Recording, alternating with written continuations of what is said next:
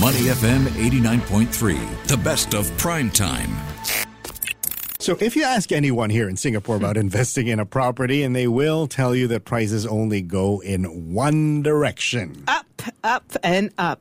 Now, given the exorbitant costs and various cooling measures, it may be prohibitively expensive to invest in a Singapore property. Hopefully, with the cooling measures, prices will stabilize as we move forward. But as property prices in Singapore do continue to rise, even though the rise is slower, those in other markets are tapering off. And this may lead us to believe that investing in overseas properties is more lucrative. But is it? That's what I'm doing. I can't afford property in Singapore, so I might as well look elsewhere. So places like Australia has long been a popular location for Singaporeans to buy investment properties. For example, Perth and Melbourne uh, being particularly popular there. But given rising interest rates now and higher inflation and the impact of well, uncertain political events around the world, is it still a good idea to invest in real estate down under? We'll find out more now from Darian Bradshaw. He's Executive Director of One Global Australia and One Global Private Office. Thanks for joining us, Darian. Thanks for having me again. It's a pleasure to be here. So, I was just looking at the headlines today that interest rate hikes have triggered the Australian housing market's biggest decline in 40 years. And fact is, the market is unlikely to have bottomed out. We're expecting further cash rate increases from 3.1%, likely to continue driving prices lower this year. So, some might say, oh, that's good news for investors, right? You buy low and you sell high later. What's your take on this? Well, it's all looking very gloomy for the start of the year, isn't it? What should we be doing? Look, I think you know everything. Sort of the days of free money are basically over, and that and that's what we're really seeing in Singapore. Obviously, it's the same. We're seeing interest rates increase, but in Australia, there was very strong increases in prices, and you know what goes up must eventually come down. And across the board, in Australia, prices during the COVID period were up 30% plus, which is you know pretty substantial increases. And the peak of the market was around April last year, which was when the Reserve Bank of Australia started increasing interest rates. And interestingly, there was eight interest rate hikes and 300 basis points, and that's really what's put a dampener on the market. So if you've got a standard mortgage at the moment in Australia, you've gone from 3.23% in April last year to 6.24% now, and a huge likelihood of more increases as we go through this year.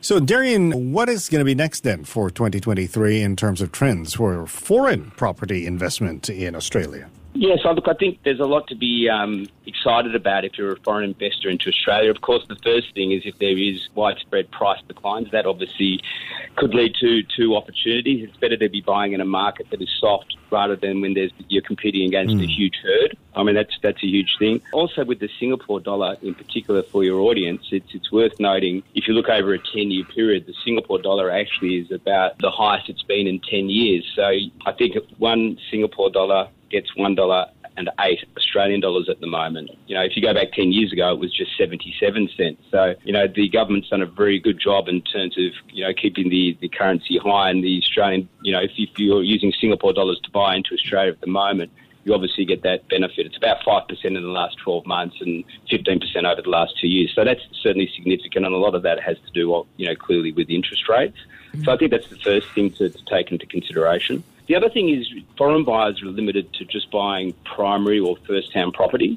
Right. And one of the things always doesn't matter what market you buy in is you don't want to be buying into a market when where there's a huge surplus of supply. And what we're seeing very clearly happening right now, because construction costs have gone up very significantly over the last two, three years, is that the amount of supply coming into the market, the peak of the apartment market in Australia in terms of construction finishes on the east coast, so Sydney, Melbourne, and Brisbane, was about 55,000 apartments per annum.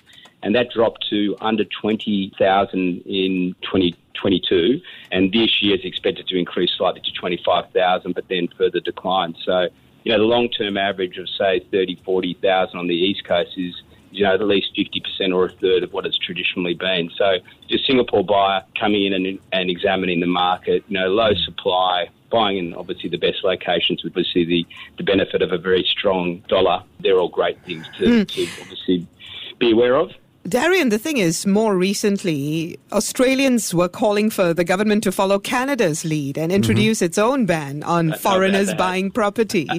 Of course, yeah. uh, expert opinion said that would just be a band aid solution. It was at a time when there was a housing crisis, the soaring prices of goods were also hitting the country. So tell us more about where this debate is at right now and what we can expect moving forward.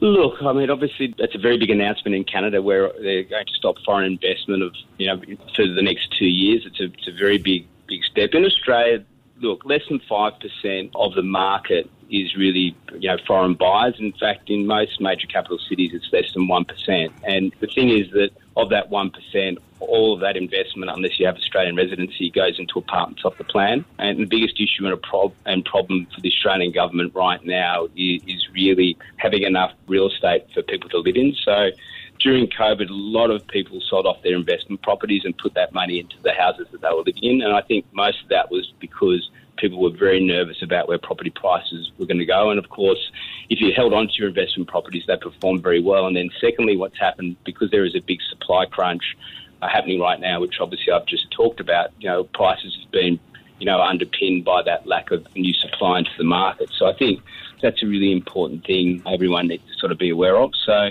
so just in terms of the government looking at foreign investment. Look, it, it, it's a very small, has, it has very little, if any, impact in terms of um, you know property price movements, foreign investment. Canada, obviously, there was huge increases, especially Vancouver.